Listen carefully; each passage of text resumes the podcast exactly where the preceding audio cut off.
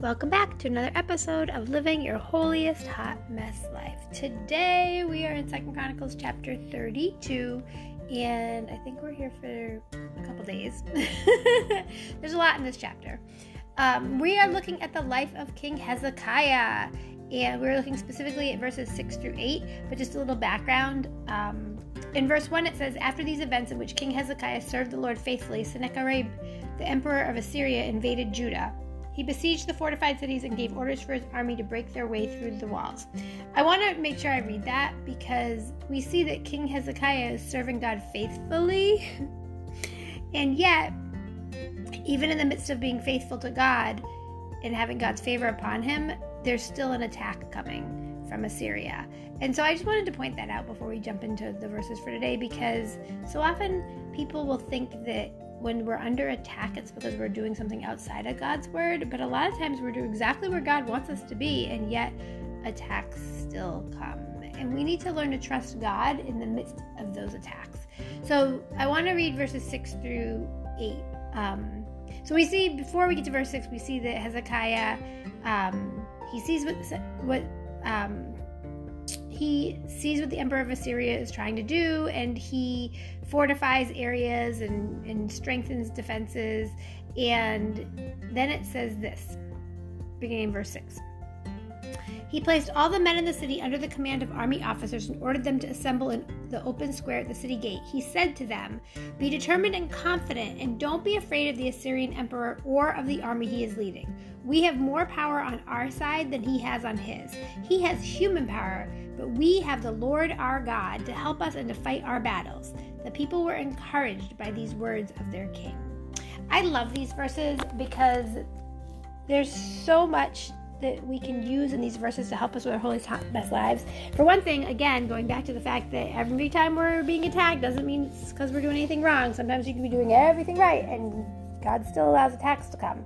But we can still trust God because even in the attack, we have more power than those who are attacking us. I love the He has human power, verse 8, but we have the Lord our God to help us and to fight our battles. It's just such a blessing to be reminded that no matter what is coming at us, they're coming at us in human power, but we have the Lord our God to help us and to fight our battles. So I want to pause and reflect. When is a time that it seemed like you or someone you know was in a situation or in a situation that the other person had definitely more power, more resources, more access, but God was with you, and because God was with you, you were still victorious. And we'll be right back.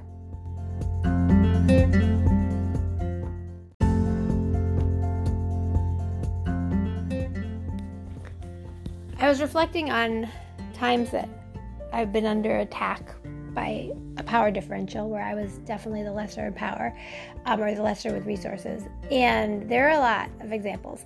But one thing I want to say about that is it's amazing the peace that you can have when you trust that God is in control, when you trust and believe that God really is with you and in you, sometimes I have to pause and remind myself that the same power that raised Jesus from the dead is the same power that lives in me through the indwelling of God's Holy Spirit.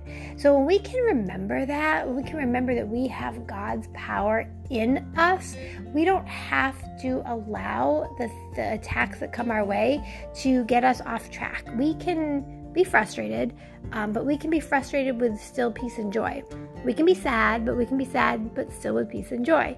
And I think about how Satan is so bound and determined to steal our peace, to steal our joy, to pull our focus off of God, to make us not want to worship God, and to destroy us.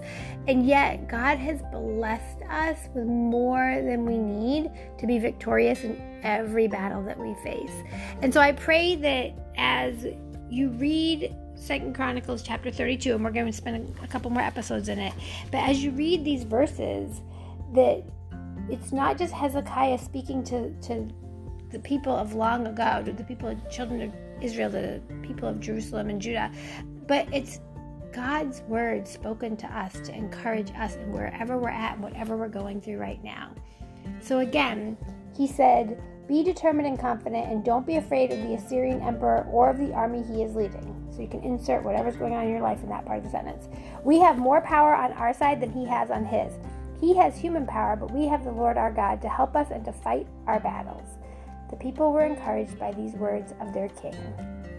Those are the words of our king, of our King Jesus, reminding us that we have more power Greater is He within us than He who's in the world. So I pray that as you go through your holiest hot mess life, when you're feeling discouraged, when you're feeling attacked, that you will spend time in God's Word. Go back to these verses, write them down, post them somewhere. Remind yourself that God is with us and He is for us, and nothing can stand against us. Let's pray. Hallelujah, Lord God. Hallelujah, Jesus. Thank you, Father God. Lord, we thank you and praise you for who you are, for your goodness, your grace, and your mercy. Lord, thank you that you are with us in the midst of our holiest hot mess lives, that you have blessed us with power that is greater than anything else in this world, Lord God. Help us to be mindful, Lord, that greater is He who's within us than He who's in the world. We're grateful for the indwelling of your Holy Spirit. Help us to walk by faith and not by sight. In Jesus' precious name, amen. God bless you. I pray that this was a blessing for you. I pray that you will like, share, and subscribe, and that you'll come back to hear more tips and strategies of how to live your holiest hot mess life. God bless.